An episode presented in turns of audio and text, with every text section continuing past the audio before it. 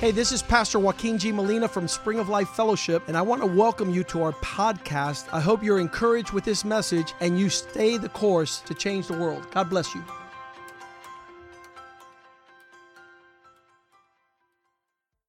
Father, we come before you in Jesus' name. We humble ourselves before you. We're not worthy of all of your goodness. We're not worthy that you would consider us, but you do. Lord, you have a you you created us. You have a plan for us, and you've been good to us up to now.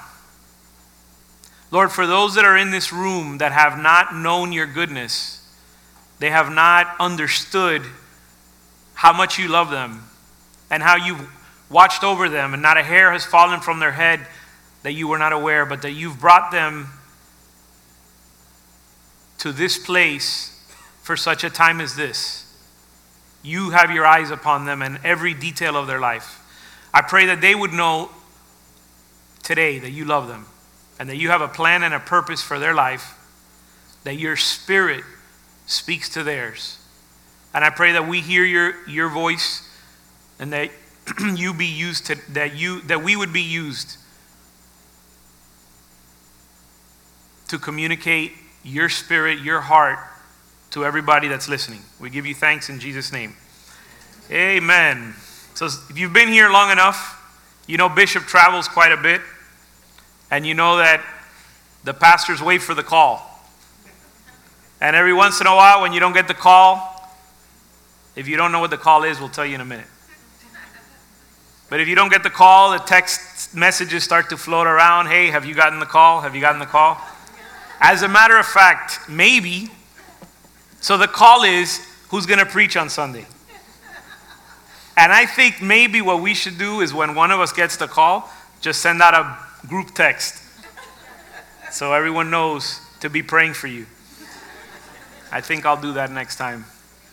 Amen. So the good thing is, um, the bishop was able to put in my heart, he called, gave me a call, uh, and he put in my heart what was in his heart. And, and it was a three minute conversation. And, and it was the goodness of God. God uses men. And it was the goodness of God being downloaded in three minutes for me to seek God's face for what I believe is God's mm, word. Let's just say God's word and God's message for us today. So it was, a, it was, you know, and I, I learned things. I read verses that I've read. i have been a Christian 18 years, going on 19. And I read verses that I've read all my life or, or for the last 28 years. And I learned things, and the Lord showed me things that I had never seen. And I want to share some of that with you today. I want to share with you what, what Bishop asked us to share. Um, so I want to start by saying that God wants you to know His will. Many times we think that God's will is a mystery or it's hard to find or it's difficult to know. I want you to know, and we're going to see in Scripture, God wants you to know His will. Not just the pastor, not just the missionary. God wants you to know His will. Let's go to Romans 12 2.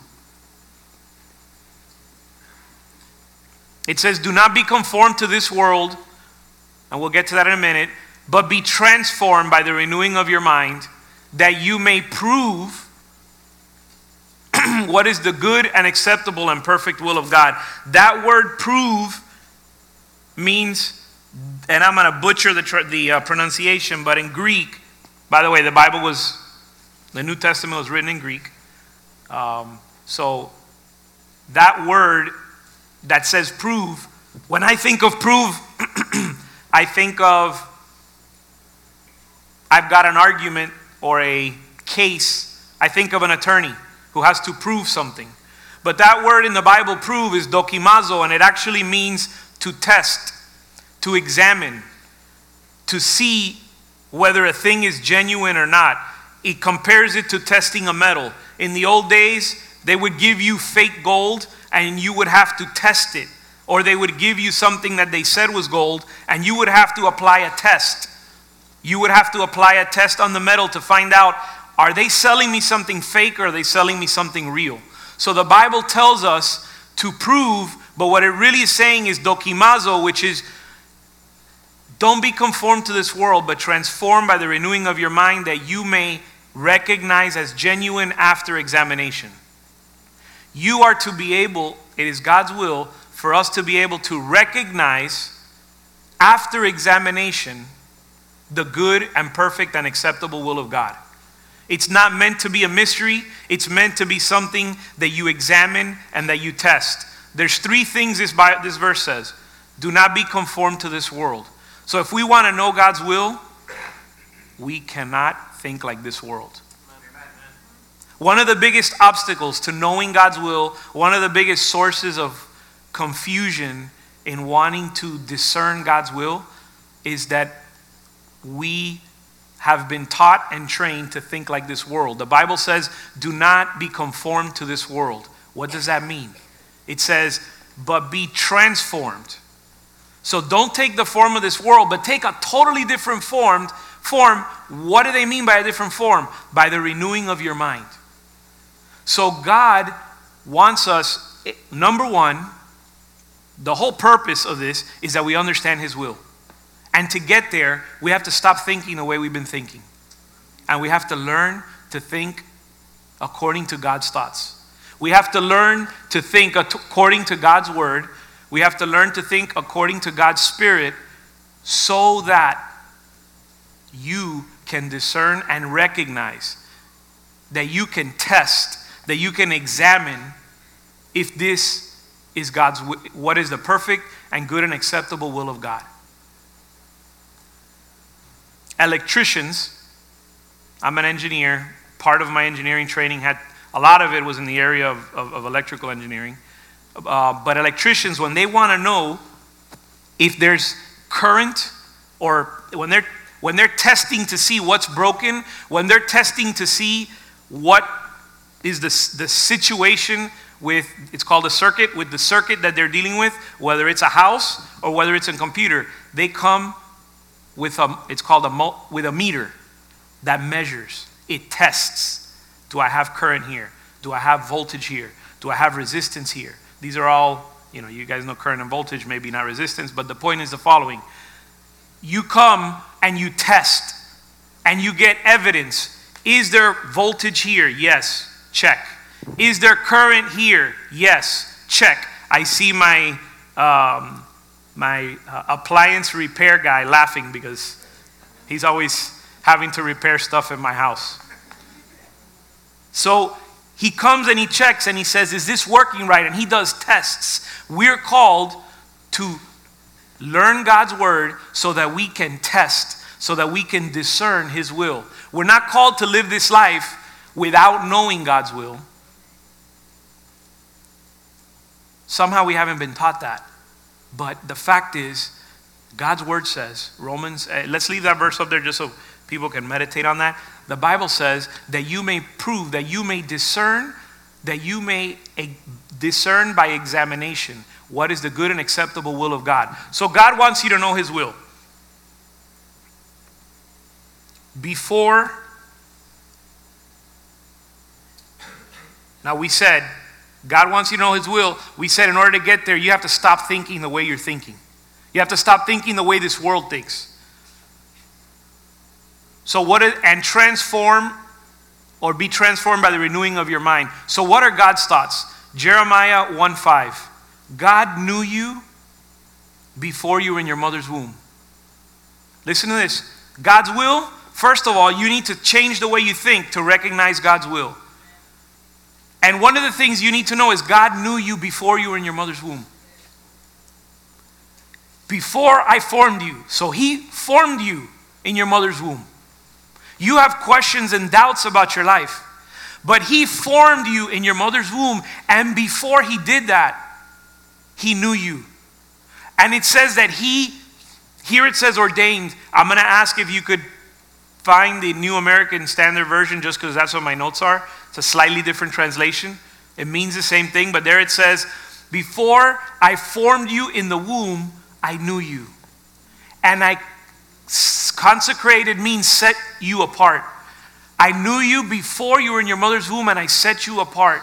I have appointed you. And to Jeremiah, he says, as a prophet to the nations. So God knew you before you were in your mother's womb. He formed you, so there was no mistake there. And He set you apart for a purpose. The world doesn't tell us that. Therefore, often we don't live that way. Therefore, we often don't think that way. But the Bible says if I'm going to know God's will, I have to stop thinking the way the world thinks, and I need to think the way God thinks. And God says, I knew you before you were in your mother's womb. Your life is not a mistake, it was a design. And I created you with a purpose, and I set you apart for a purpose. So your life was formed by God with a purpose that He desired before you were even in your mother's womb. Let's go to Ephesians 2:10.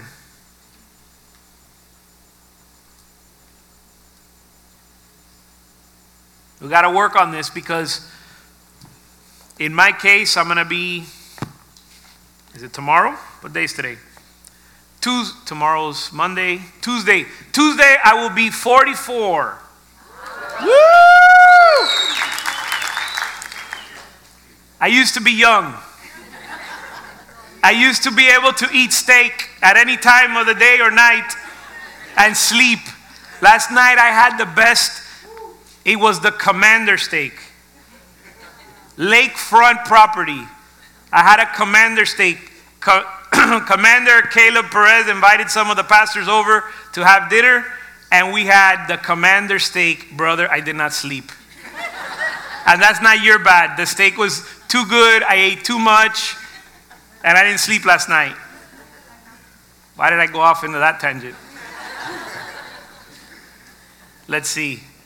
I have no idea. I might remember why I said that. But the Bible says, oh, because I'm turning 44. Thank you. I didn't remember. Somebody told me. Okay, so I'm turning 44 on Tuesday, okay? 44 years of thinking incorrectly. Now, thank God, 28 years ago, thank God, my wife says, let me not go there. It, it's not about me. Um, my wife just says, thank, let me just put it this way. My, my wife says, thank God you got saved. Let's put it that way. We'll leave it there.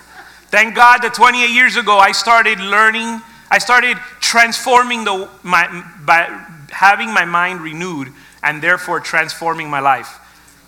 But nevertheless, we've lived so long thinking wrongly, thinking the way this world wants us to think, that I just told you that God has a purpose for your life, but I know you need to hear it again. And I need to hear it again on another verse coming from another servant of God. For we, for you, are his workmanship. God formed you. You are his workmanship for what? Created in Christ Jesus for good works, not just any works, good works that He prepared beforehand. Before He knew you, you were in your mother's womb, and He set you apart for the works that He prepared for you. From beforehand, you were created with a purpose. And God has that already established before He put you in your mother's womb, before He gave you the spirit that's inside of you.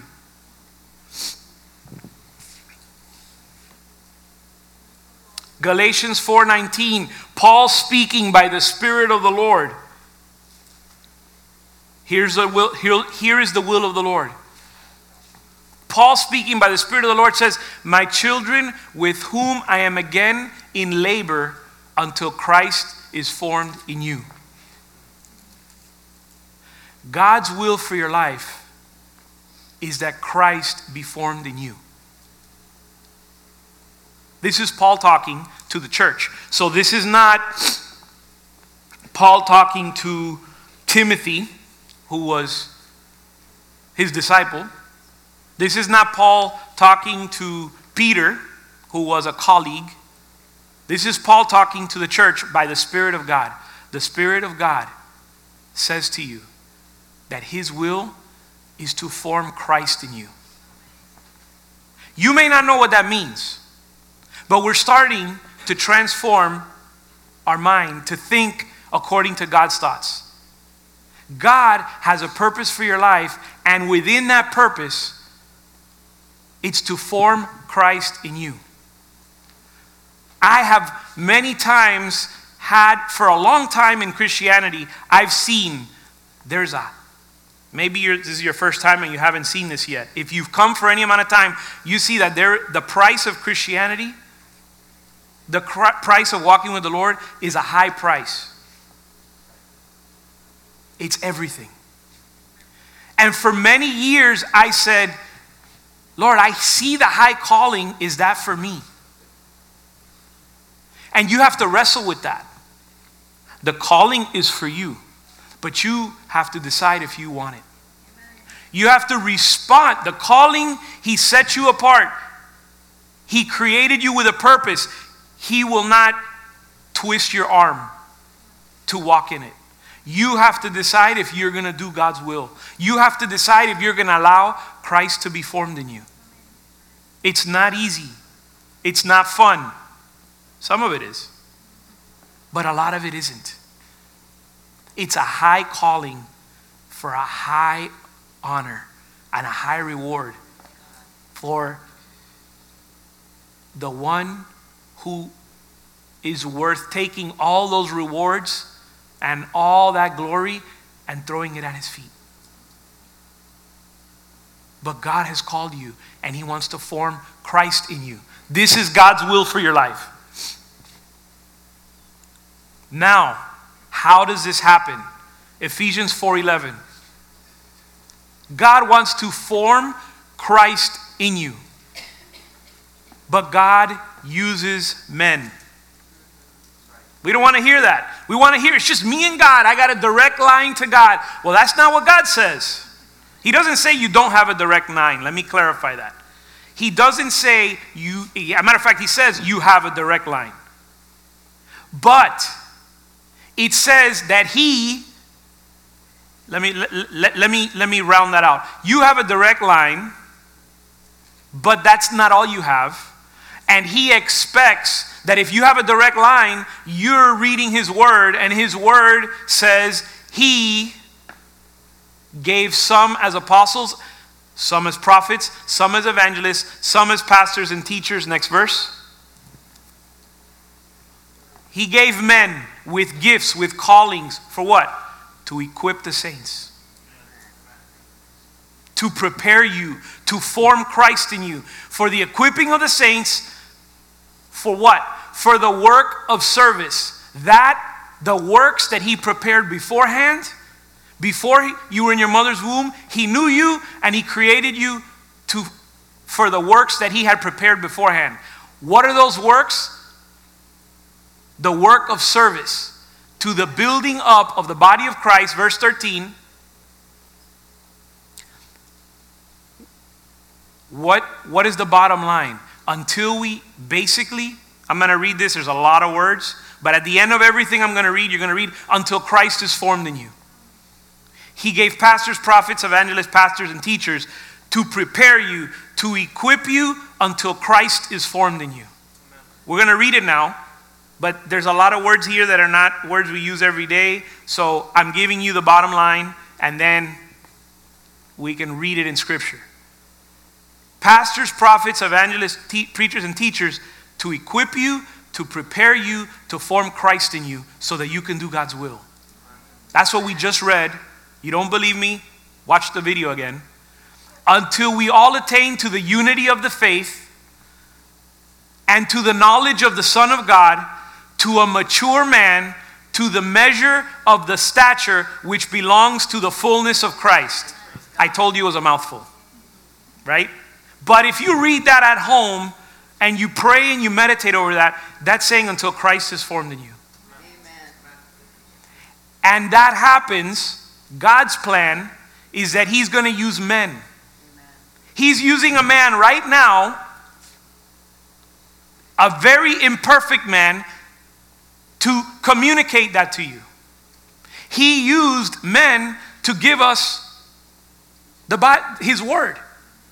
God used his spirit. God gave his spirit to men to make his will known to us. And that paradigm, that mode of operation, he hasn't changed. He gives men to in whom he pours out his spirit that they might form Christ in others so that they can pour out their spirit so that he can pour out the spirit his spirit into others as well. So God uses other men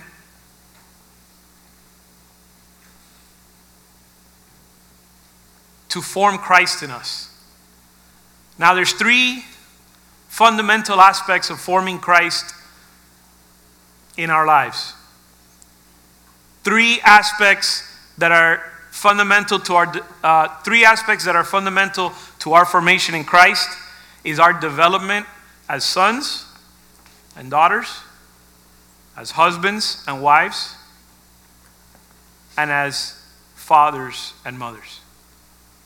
So, we're, what we're going to see today is key to our development as, or key to forming Christ in us is our development as a, fa- as a son, as a husband, and as a father.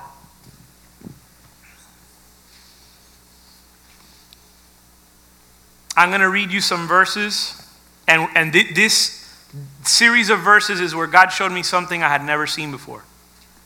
It just jumped out at me. Hebrews 12, starting in verse 5. And you've forgotten the exhortation which is addressed to you as, my, as sons. My son, God tells you, my son, do not regard lightly the discipline of the Lord, nor faint when you're reproved by him. God is going to, listen, we're changing the way we think. God is going to discipline you. We want to run from discipline. My kids, my dog wants to run from discipline. My kids want to run from discipline. And we're going to read why later. I. It's difficult for me to say this, but if I'm honest, I probably run from discipline. I say it's difficult because I know it's wrong to run from discipline, and I know the benefit that there's been in my life, but we're going to read why there's a natural tendency to like, if discipline's coming this way, I'm going that way. Right? So it says, do not regard lightly the discipline of the Lord, nor faint when you're reproved by him. Verse 6. For those whom the Lord loves, he disciplines and scourges, or I'll just say scourges, scourges, scourges, scourges, and scourges every son he receives. Do you know what? Do you know what scour- to scourge means? To flog, to whip that's like another level. We think discipline is okay, you have time out, you're to lose your cell phone. The Bible says he loves those, the him whom he loves, he disciplines and he scourges every son he receives. Every son. Every son including the perfect one, including the first one, including the forerunner for us, he, he didn't just discipline him, he scourged him. Think about the wounds, think about the pain and the suffering that you undergo. That you, many of you have seen different movies related to Jesus' life and death. And they're just watching it is difficult and painful. But you know in your life the things you've gone through that no one can comprehend. The depth of the wounds. The Bible says he loves those he disciplines and he scourges every son he receives. We got to go to verse 7 because I don't know how much longer you can take this one. Go to verse 7, please. It is for discipline that God deals with you as sons. For what son is there whose father does not discipline? Verse 8. This is the one that blew me away. Never seen this before. I've read it a million times. If you are without discipline, of which you've all become partakers, then you're illegitimate. We don't like discipline because it hurts. If you're a parent, you know you need to discipline. But the child that's on the receiving end doesn't get it. They think there's something wrong with you. You're addressing the fact that there's something wrong with them. That's not going to go well with them because if they don't listen to you, they're not going to listen to the teacher, they're not going to listen to the cops, and they're going to have to listen to Bubba when they get into jail. We have men in jail, and that's a fact, that have come out and they could tell you better to learn now. Learn from dad, learn from mom, learn from pastor, so you don't have to learn from the correctional facility. So that you can profit and you can be blessed. If you're without discipline, you're illegitimate. I'm, i was going to read a bunch of the statistics that many of you have heard um, about fatherlessness, but I think we have so much that I want to go over that we're not going to do that. But what's amazing about fatherlessness is it's not that the father doesn't exist. It's not really fatherlessness in the sense that the father doesn't exist. Everybody had a father, right? Only Immaculate Conception. Only Jesus didn't have an earthly father. But everybody else had a father. So the issues of fatherlessness, by the way, and I'm going to make up numbers, okay? This is conceptual, so don't hold me to the stats. But if you read it, you'll get the spirit behind what I'm saying. Something like 80% of people that are in jail were fatherless. Not 100, but a very large number of people that are in jail or in correctional facilities were in a fatherless home. Doesn't mean dad didn't exist, it means dad was not disciplining. He was gone. The Bible says, Him who He loves, He disciplines and He scourges. He forms Christ in them so that they don't become what this world will do with them eat them, chew them, and spit them out, and ultimately destroy them. When the Father's not there forming, all bets are off. And I guarantee you it's not going to be a good outcome. And we're talking, thank God. Thank God. Thank you, Lord. That you're a father to the fatherless. Thank you, Lord, that you're faithful, that when men drop the ball, you show up. But absent our Heavenly Father, there's no hope. There's no hope we need to receive the scourging, the discipline. Otherwise, we're illegitimate sons. Notice it's not the father that makes you illegitimate. Well, I guess it could go either way. If the father doesn't discipline you, then you're not a son, you're in the illegitimate category. If you refuse, but in this case, it's not talking about the father's lack of discipline, it's talking about the son's lack of discipline because it's, it says, don't despise the discipline of your father. In other words, you can be illegitimate because your father doesn't discipline you, or you could be illegitimate because you do not submit to your father's discipline. I don't know what's worse. I don't know what's worse. But we're called to receive discipline. We're called to allow the sometimes painful process of Christ being formed in us. Verse 9. Furthermore, we had earthly fathers to discipline us, and we respected them. Shall we not more be subject to the Father of spirits and live? And remember, clearly, God will discipline you directly. Clearly. You don't have to worry about that. But remember what we read in Ephesians 4 God uses men. God uses men to form Christ in you. Furthermore, we had earthly fathers to discipline us. how much more will we not be subject to the Father's spirits and live? Verse 10. For they disciplined us for a short time as best seemed to them. Talking about our earthly fathers. But He, the Lord, disciplines us. Why does He scourge us? That's painful. That sounds like abuse. When we talk about scourging, I need you to think about whipping. I need you to think, and by the way, in the Bible and in Roman times, they didn't whip you with a rope. They tied bones and rocks to the rope. So when you got hit, it wasn't just the sting, it was also an impact of, a, of rocks and stones. And I mean, these people, they were, these guys did it to torture you.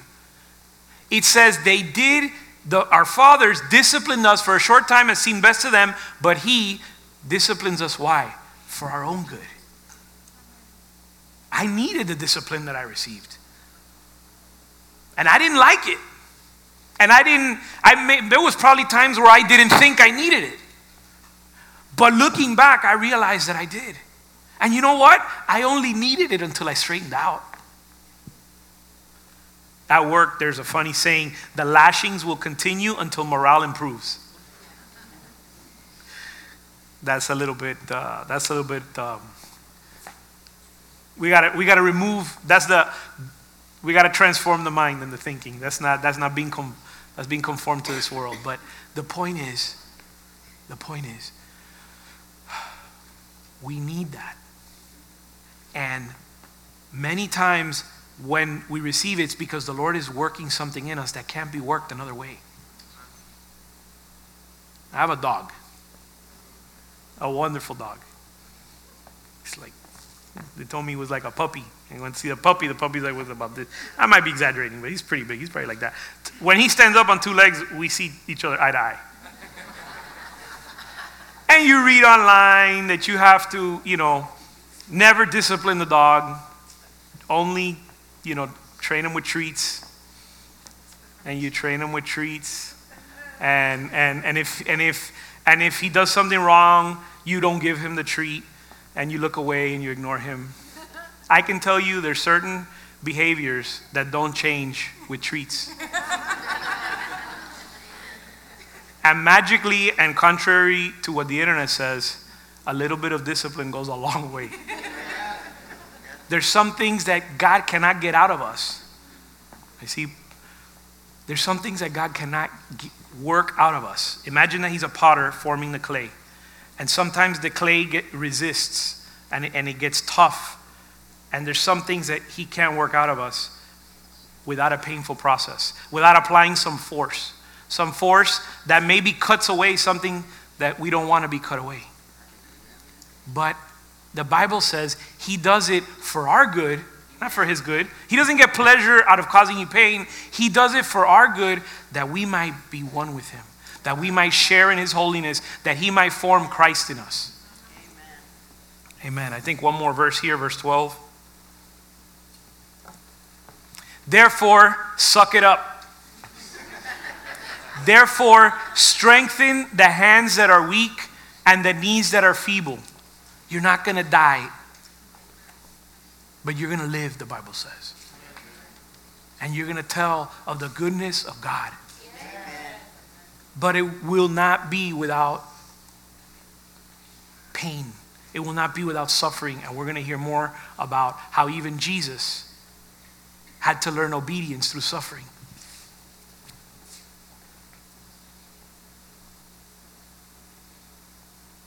Proverbs 13, 24, 25. By the way, right now we're not talking about parents. We'll get to fathers. We're not talking about parents. We're talking about read this as a son. He who withholds the rod hates his son. If God doesn't discipline you, he hates you. He who withholds the rod, the pain, hates the son. But he who loves him disciplines him diligently. Um, when I think of diligently, I think I have a friend, uh, a brother from the church. I think of Patricio when he says al tiro, which I don't know how you translate that, but al tiro is like, like a gunshot, like with that quickness. Al tiro's like yesterday, post haste. You discipline him now when he needs it. God, the Bible says if he doesn't if you don't discipline your son, it's because you hate him. But if you love your son, you discipline him diligently. That means when he needs it, at, as much as he needs it, as many times as he needs it, until he doesn't need it. When he gets to the place that he needs to be for his own good, the discipline stops. It's amazing. But we don't learn. Sometimes we need a line, and sometimes we need to cross that line so that we learn not to cross the line. All of a sudden, after a couple of those, you have this peace about staying away from the line. And your life doesn't need the line anymore. I don't need that line. I don't even want to look at the line's direction. And there's peace and joy and prosperity within the lines that the Lord draws and within the lines that our parents draw. Amen.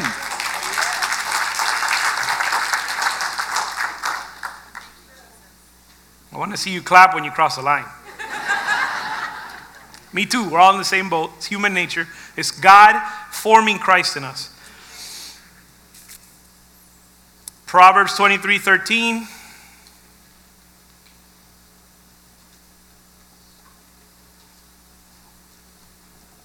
Do not hold back discipline from the child. Although you strike him with the rod, he's not going to die. Now, let's put some things into context. This is when you are disciplining for his good. Okay? Some I told you guys to look at this as a son, but some of you are looking at this as a father. And some of you are saying, you know, there's two camps of those. Some of you are saying, you see, le voy a entrar a. I'm going to let him have it.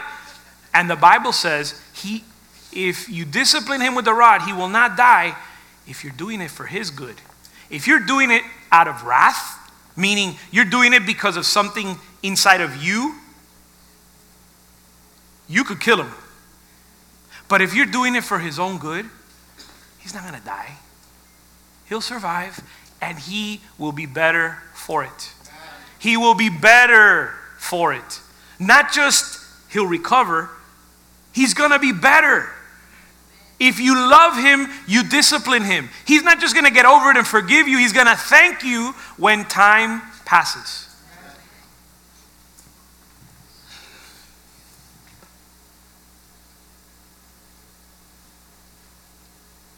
Hebrews 5 8 through 10.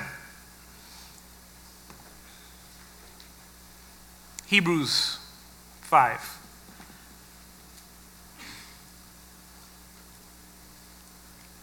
Jesus, why do we have to go through this? There's probably many answers. But know this God is not asking you to do something that his son didn't do first. Jesus was our forerunner. And if we're going to be like Jesus, we have to walk in the steps that Jesus walked. It says, although he was a son, he, can you believe this? He learned obedience. Jesus had to learn obedience through the things which he suffered. If God is going to form Christ in us, just get this. If God's going to form Christ in us, and Jesus learned obedience through suffering, do you think we can avoid suffering? Are we going to learn faster than Jesus? Are we going to take another path that's not the one that Jesus took? If God is going to form Christ in us and Christ learned obedience through suffering, guess what's going guess what we have to do? Learn obedience through suffering. Nobody likes that. Nobody likes that part. I think I didn't get the verse down, and maybe I'll look it up, see if the computer's. Be, let me see if I have it here somewhere. There's a verse that says, No discipline is motive for joy. Let me see if I have it. Yeah, I have it. I have it. Thank God. Thank you, Lord. Thank you, Lord. No, it's actually, did we get off of it too soon? We got off of it too soon, or I skipped over it. We're going to go back. Hebrews 12 11. Can't believe we missed this. All discipline for the moment, from this moment, all discipline at that moment is not joyful, it's sorrowful. So not only is it not joyful, you're supposed to be sad. Discipline at the moment brings sorrow, but for those who have been trained by discipline, which produces sorrow, you're trained by discipline, which produces sorrow, but, I'm, I'm sorry, yeah, but, but by those who have been trained by it, afterwards, I don't like it when pe- preachers say this, but I'm going to say it. Say afterwards. afterwards. Now I know why they say it. I get it. It helps, at least it makes the preacher think that it helps it click. Afterwards, it yields peaceful fruit of righteousness.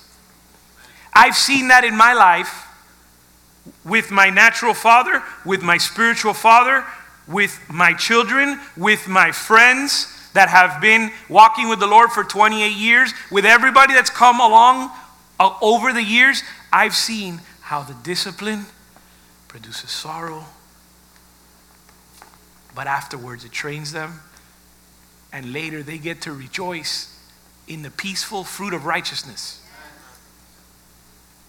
It's been my experience, it's what the Spirit of the Lord imparts to you, and you know that it's true because the Holy Spirit is the one that convinces us of the truth.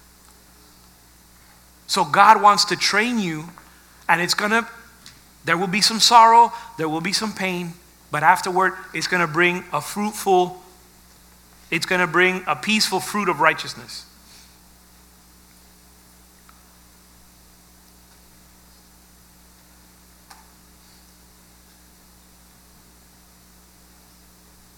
So we talked about we talked about being a son.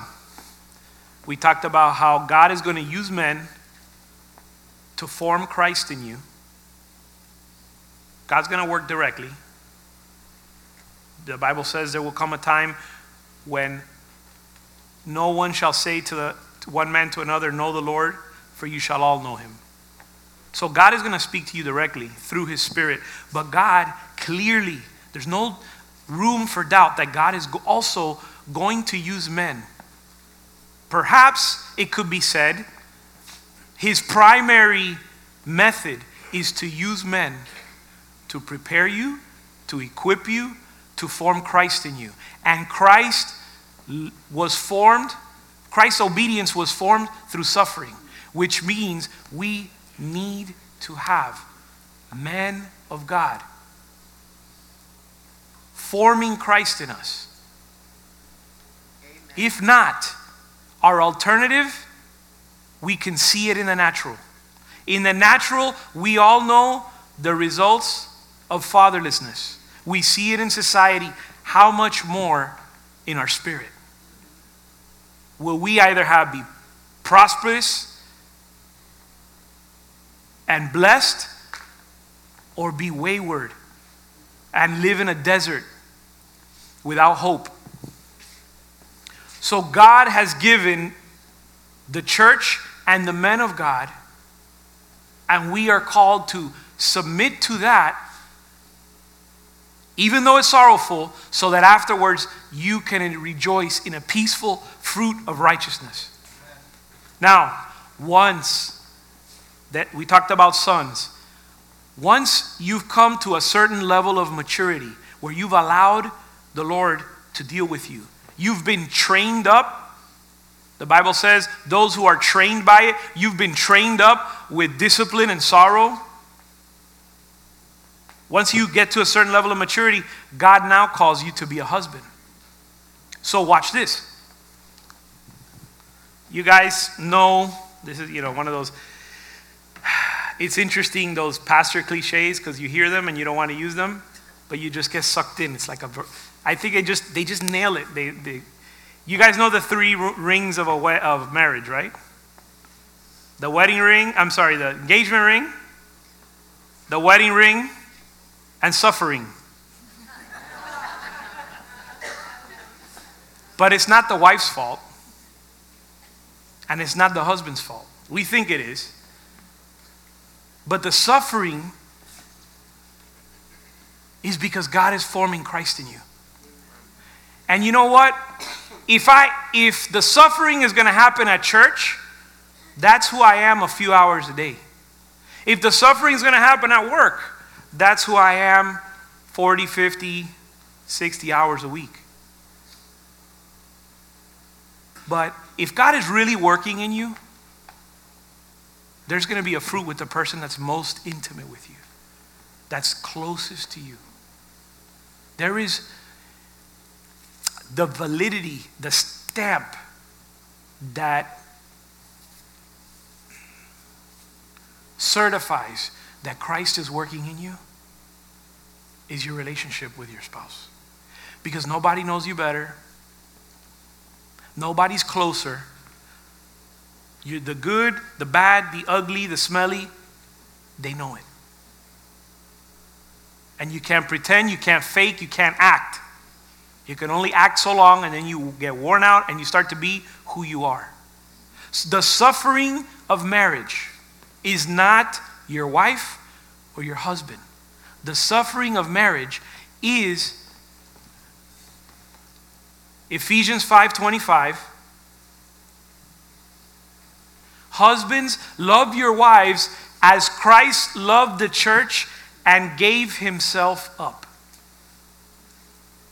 Marriage is your opportunity to take everything that you learned everything you were trained for, everything that, they, that, that you were faithful in as an individual, and say, let's see if you can be a blessing to others. Let's see if you can be a blessing to one person. That one person that really knows who you are. The one person that's really that sees you morning, evening, night, all day, every day. And after COVID, even more, right? Work from home, you really see each other even more. The Bible says, Love your wives as Christ loved the church and gave himself up for her. That is the source of the suffering, that God has called us to lay our life down. Greater love has no man than this to lay his life down for his friend. If you're not laying your life down for your wife, you're dropping the ball. You're dropping the ball. If you're upset at your wife, you need to reevaluate because your calling is to lay your life down for her. And if you're upset, it's because you're looking at your own rights, at your own feelings, your own desires, what you want, what you think should be the right right according to your eyes, the Bible says he lay, gave himself up for her. And we're going to read more about what, what does that really mean to lay, lay yourself up or, or, or give yourself up for her. But it says, he laid himself up for her, verse 26, so that he might sanctify her by the cleansing of the word, 27, that he might present to himself the church uh, the church in all her glory, having no spot or wrinkle. Uh, verse 28. So, husbands, that same thing that Jesus did for the church, so husbands are to love their own wives, as Christ loved the church, as they love their own bodies. At a minimum, you got to bring them to you care about their feelings, their pain, their desires, their perspective, at a minimum, as, as much as your own. Love your wife as you love your own body. He who loves his own wife loves himself. Verse 29. For no one ever hated his own flesh, but nourish your wife, cherish your wife, just as Christ does for the church. Where, so, where do we learn to be sons? The church, the men of God. Where do we learn to be husbands? We are husbands at home, but we learn from men of God that sit there and say, Brother, it's your fault. I don't want to hear it. No, because she does this and she does that and she says this and she's like that. It's your fault. Suck it up. You're not going to die, but you're going to die if you continue with that rebellion, with that rebellious spirit of wanting to grab on to all of your own rights at the expense of your wife. So the Bible says, lay your life down for her as Christ loved the church. Go Google, what does nourish and cherish mean? And you have a field day. You'll be busy for the next, ¿cuánto me quedan? 45, 50 years. You know, I'm like, you know, I'm trusting in the Lord and in medical technology to extend their life a little bit. So I don't know how many years we have left. Tomorrow's not promised. Maybe, maybe today's my last day to nourish and cherish. And that's a fact. We all know people that die at, at, at every age, from birth, from, from newborn to 100 and something years old. We know people die all across the spectrum. So you don't know if you have tomorrow. But spend the rest of your life nourishing and cherishing your wife the same way. By the way, this does not mean this doesn't mean spoil her in the sense that give her everything she wants. It means give her everything she needs. And I don't mean need as in bare necessities either. I mean need as in for her to flourish. If you give your kids everything they want, are they going to flourish?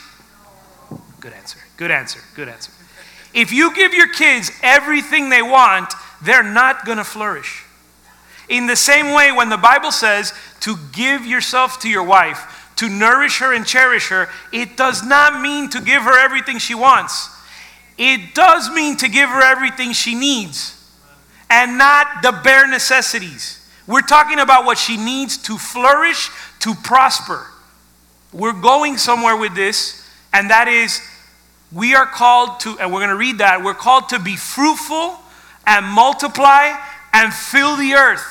And we're going to glorify God by the fruit that we give.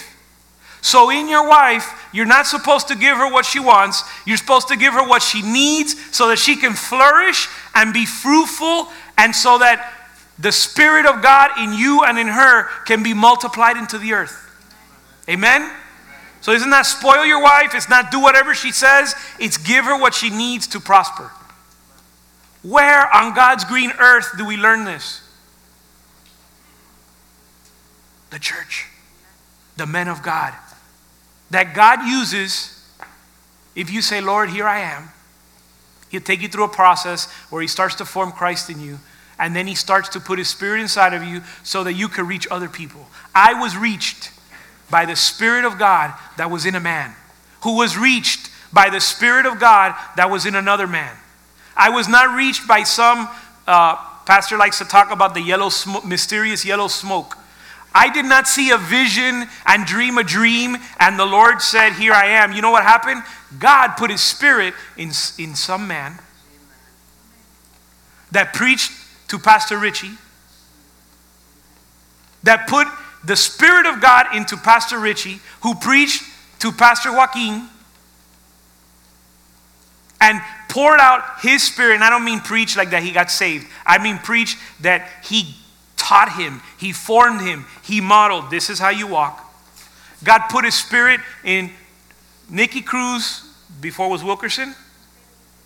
Okay, put His Spirit in David Wilkerson, who put His Spirit in Nicky Cruz, who put His Spirit in Richie Ray, who put His Spirit, Maldonado, who put His Spirit in Pastor Joaquin who put his spirit in me, who's putting my spirit into my children and anyone who will listen. God did that. He, it's God's spirit, but He uses man. And He's not going to change that model just because you don't like it or because you had a bad experience with somebody. I'm sure you had bad experiences. We've all had bad experiences with many people. My wife has had bad experiences with me. Thank God we're married. She's stuck. But I'm working on some good experiences. So, we got to give them what they need.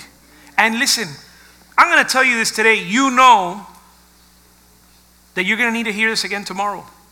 And you know you're going to get out of line because it's happened before. You take your car to the mechanic and he aligns the car.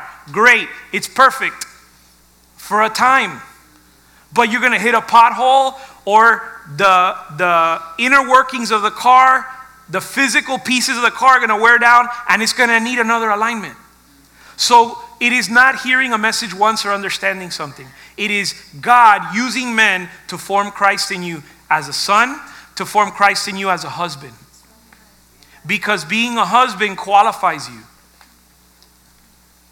Being a good manager of your home, as the Bible says, qualifies you to serve in the church of God.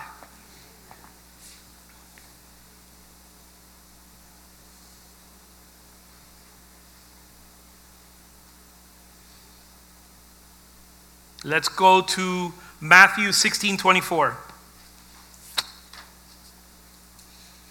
It says, Then Jesus said to his disciples, If anyone comes after me, if anybody, no exceptions, if anyone comes after me, he must deny himself, take up his cross, and follow me. Where does that start? The first place, or the most intimate place where you lay down your where you deny yourself and lay down your life is in marriage.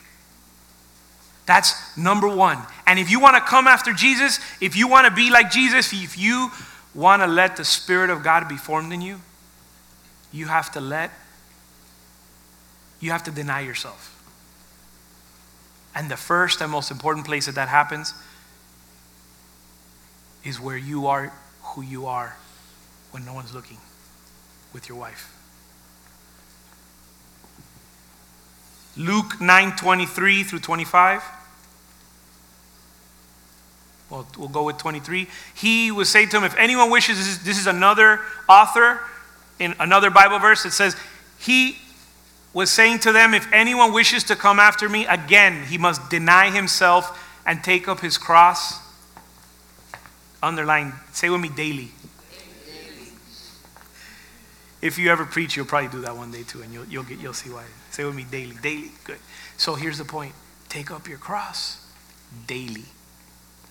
It's not a one and done. Somebody just, um, is it Ariana? Ariana, you just passed an exam, right? Where are you? Congratulations. Registered dietitian? Registered dietitian. She got in the back there and she said, I just passed my test and it was amazing and it was so hard and I wanted to give up, but I didn't and I pressed on. And it was until the last. What would have happened if you would have given up before the end?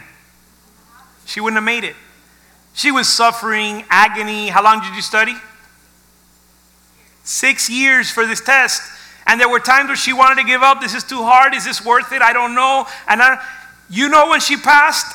the last question of her last test.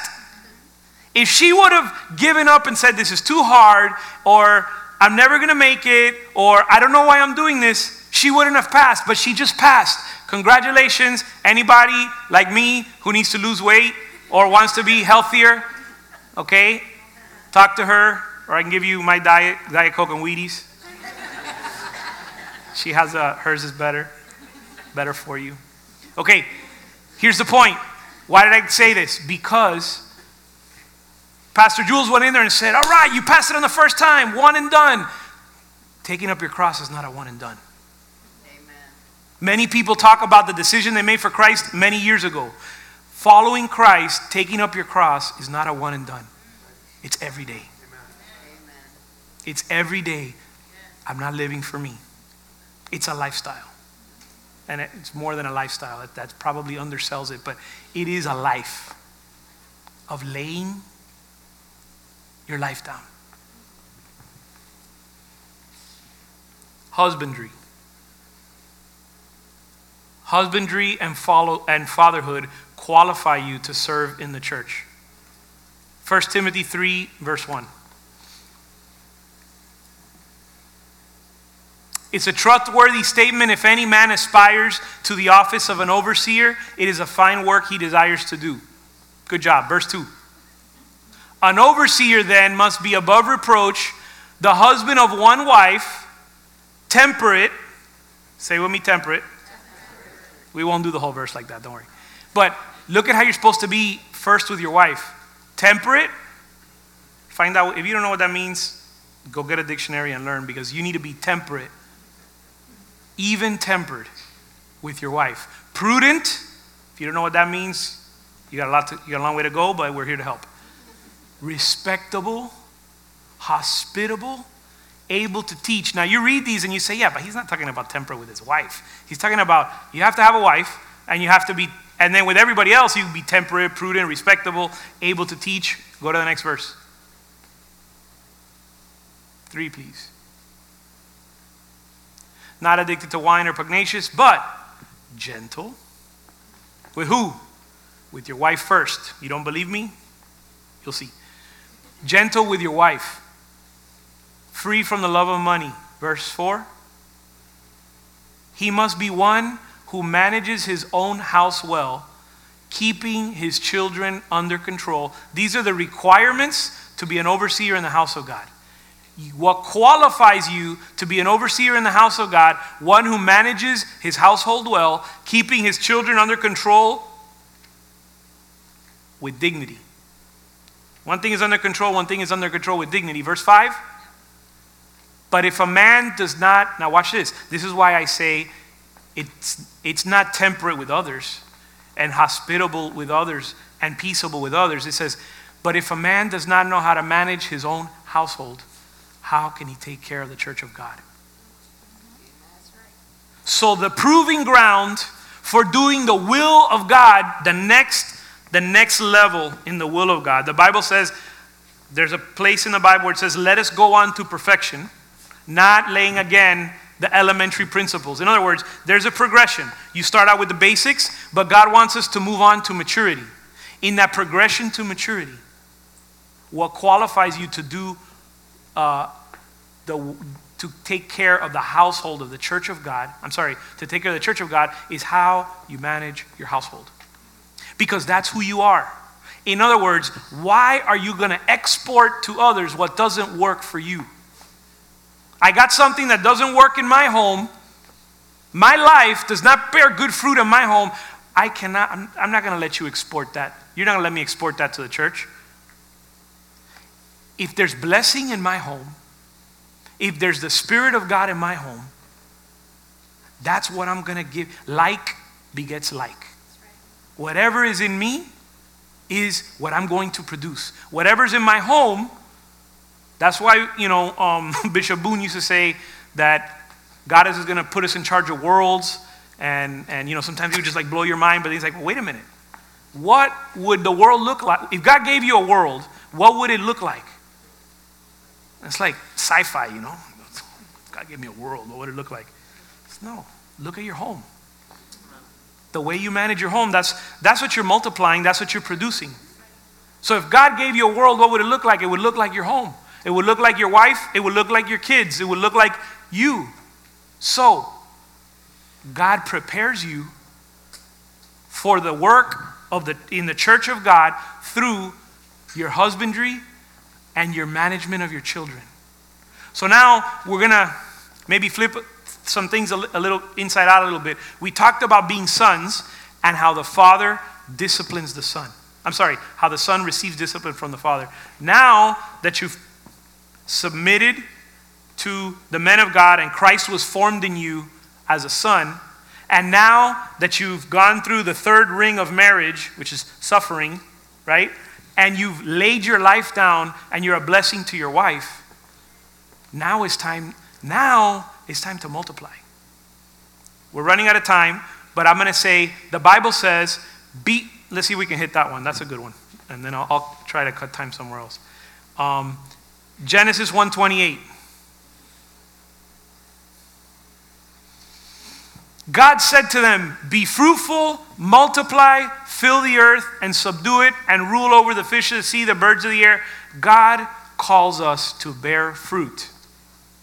We talked about changing the way we think, not being conformed to this world, but renew our mind.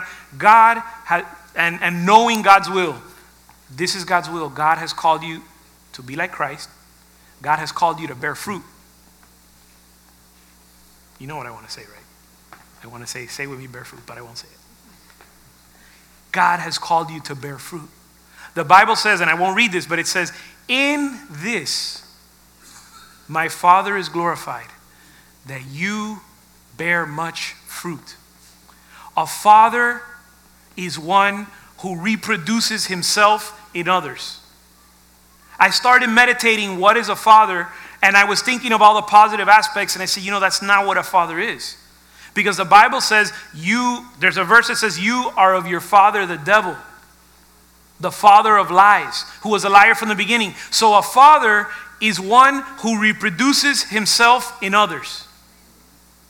It's not, well, and so God is calling you to allow men of God to form Christ in you, for you to be trained in how to live and prove yourself, how you manage your home, so that now you're ready to start multiplying and filling the earth with His glory. The Spirit, obviously, children, I've got four, and you know, there's always that discussion, but obviously, physically, but Francis is like, you didn't go there, did you? Um, four, Uh, physically, but more importantly, and what God is after is the Spirit of God in us. He wants us to let it be formed in us so that then we start to be fruitful and multiply it in others. So God is calling you not just to have children, but form those children. Pour your allow the spirit of God that's in you to be poured out into those children so that now they've multiplied and the, the, the Bible talks about physical children and it talks about spiritual children because it says you cry out Abba Father by adoption in our spirit. So there is such a thing as being a spiritual son. And the Bible says, I thank God that I, I don't know if he says he thanks God that, that he's not a spiritual father to men, to all of them. But the point is, Paul says he has spiritual sons, and then he has some that are not spiritual sons. Meaning, my spirit is in some of these guys, and my spirit is, is, is not in others. Some of you guys just listen to what I say, but you're not who I am. I have not been reproduced in you. But some guys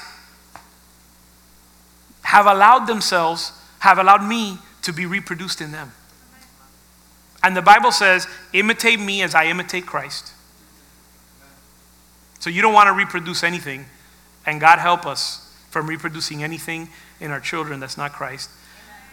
But the Bible says the things, and we're running out of time, so I'm not going to the verses, but the Bible says the things you've learned from me,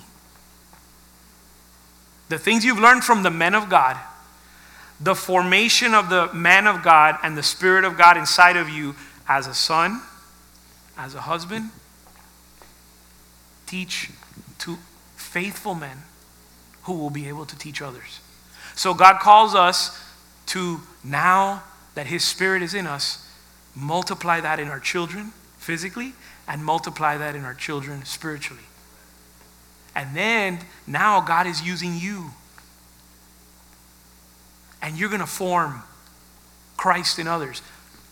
God is going to form Christ in others, but he's going to you have the privilege of letting him use you to do that. That is God's will. That Christ would be formed in you and that you would bear much fruit in that you would bear much, that you would multiply and bear much fruit and glorify him.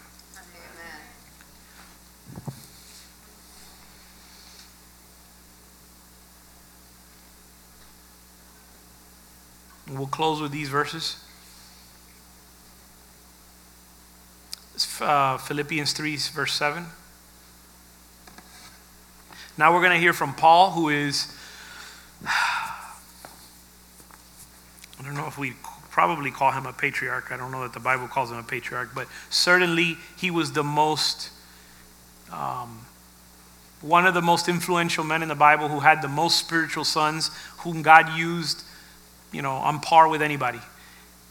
And he says, the things that were gained to me, this is, this is where we're going with this, that when you become a father, you haven't you're not done. You haven't arrived. Remember, we said that this is a daily taking up your cross and following me. Whatever things were gained to me, those things I've counted as loss for the sake of Christ. Don't, don't move the verse yet. whatever is on your, those of you who have uh, businesses or, or manage businesses, you, you have books, right? And in your books, you have profit and loss. You have assets and liabilities. For the accountants, I know it's different, but you'll get where I'm going. You have assets and liabilities. You have profit and loss. Those things that I consider profit, those things that I consider gain, I've counted as loss. So mature, this is what maturity looks like. Whatever things were gained, I've counted those as loss for the sake of Christ. Verse 8. More than that, this is maturity. This is what maturity looks like. I've counted all things as loss in the view of the surpassing value of knowing knowing Christ Jesus, for whom I've suffered the loss of, count, of all things and count them rubbish. Verse 9. That I may be found in him, not having a righteousness of my own, but that which is through, uh, uh, through faith in Christ, the righteousness com- which comes on the basis of faith. Verse 10. That I may know him, that's the goal. He says, I count it all loss, that I might know him that I might know the power of his resurrection. Now, watch this. You can't know the power of resurrection if you've never died. The power of the resurrection sounds amazing, sounds glorious. But in order to get to the resurrection, Jesus had to go through death. And he's saying, I want to know him. I want to know the power of his resurrection. And, be, and, and that brings with it the fellowship of his sufferings. Am I exaggerating? Being conformed to his death. Verse 11. In order that I might attain to the resurrection of the dead. I know these are lofty things. I get it. It's like you just threw me into the deep end and you tied you, you tied weights and took me to the bottom. But this is what maturity looks like. Verse 12. Not that I'm already there. This is Paul. Paul says, Not that I'm already there or have already been made perfect, which, by the way, that translates to mature, but I press on so that I may lay hold of that for which Christ laid hold of me when he, when he, before he put me in my mother's womb, when he knew me, he laid hold of me for that. And for that, I press on. Verse 13. I don't Consider that I, Paul, who've written the whole New Testament or most of it and have reached thousands for Christ, I do not consider myself to have laid hold of it yet. One thing I do, forgetting what's behind, I reach forward to what lies ahead. Verse 14. Press on to the goal for the prize of the upward call for which Christ Jesus created me, called me, took hold of me. Verse 15. As many as are mature, Let's have this attitude. And if in anything you have a different attitude, if this is over your head, what does it say? God will reveal it to you. I know this is over a lot of people's heads. It's probably it's over a lot of people's heads. Some people can't even desire this. I remember when I read this and I couldn't desire it. I couldn't even say, Lord, I, I, I had to tell the Lord, Lord, I want it. I don't get it. I know I'm not there. I can't say amen because it's just too high. But I want it. I want it to be my desire to count everything as rubbish. I want it. I need you to do that work in me. Amen. I allow you, I invite you, please, Lord, do the work in me that I might count all things rubbish, so that I might know you and that I might do that for which you created me for. whatever level of maturity that you've obtained, as many as are perfect, again, that word is mature, have this attitude, what he just said. If in anything you have a different attitude, God will reveal that also to you. Let's pray. Father, we come before you and we just ask that whatever was lacking in this preaching, that whatever was lacking due to time or skill or, or wisdom or knowledge, that your spirit would fill in the gaps. And I pray that you would reveal this as your word promises and put this in our spirit that you've called us to be fruitful, to multiply, to glorify you by bearing much fruit. And that the foundation for that is learning to be faithful sons, learning to be faithful husbands, learning to be faithful fathers. And that in that process, you would be formed in us. Because those are the most intimate, those are the most revealing as to who we really are. So we pray that Christ would be formed in us and that we would submit to your agents, to your servants that you've given to equip us, to prepare us, to bring us to maturity in you. We give you thanks in Jesus' name. Amen. Amen. We're dismissed. God bless you all.